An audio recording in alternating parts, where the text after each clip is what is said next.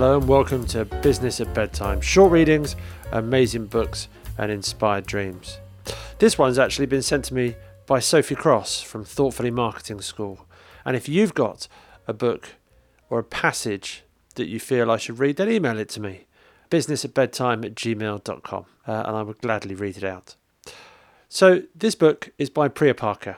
It's called The Art of Gathering, How We Meet and Why It Matters. And it's from a chapter called Never Start a Funeral with Logistics. An odd title for a bedtime story, but bear with me. And this particular passage is called Priming. Before your event starts, it has begun.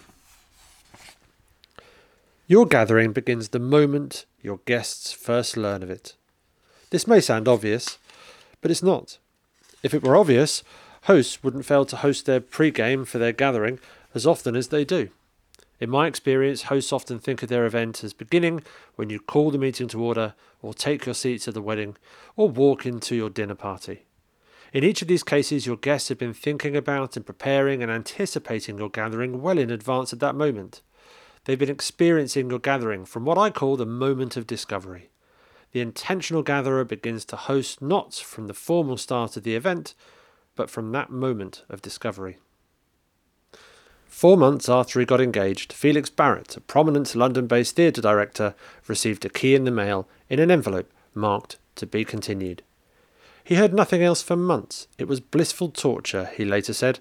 The whole world suddenly took on a heightened, hyper-real feeling and everything was shrouded in mystery. Barrett was no stranger to mysterious experiences, but he was used to being in the driver's seat when they happened. The artistic director of Punch Drunk, an immersive theatre company in Britain, Barrett has shaken up his field with his staging of daring interactive plays. In his New York City version of Shakespeare's Macbeth titled Sleep No More, your belongings are taken from you at the entrance. You're separated from your party, and you are given a white mask to wear for the duration of a show, a shot of liquor, and an invitation to explore 5 floors of an abandoned warehouse in Chelsea. Now the tables were turned on Barrett. After that first envelope arrived, he waited. Eventually another letter arrived.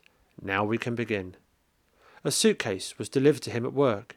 Inside, he later told the New York Times, he found a tide table, map coordinates and a small shovel. He followed the coordinates and found himself on the banks of the River Thames, and there he dug up a box full of photographs of words on a computer screen, and those photographs told him that if he completed a series of challenges, he would be welcomed into a secret society. For weeks he would receive bizarre prompts from odd messages, strangers, the words on a cat collar, letters in remote vacation spots. Each prompt included some kind of challenge that he would have to complete were he to enter this secret society. Barrett being Barrett, he obliged.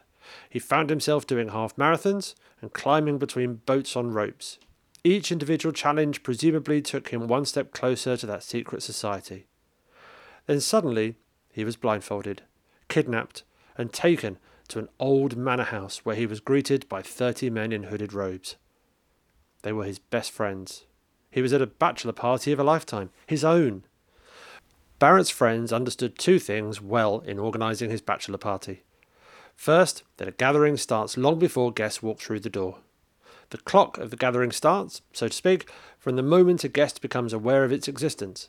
For Barrett, the moment he received the key in the envelope, his journey into the gathering had begun, and from that moment onward his friends knew that they were hosting Barrett all the way to the actual gathering, and that how they hosted him would shape how he showed up to the gathering. Thanks for listening. Good night.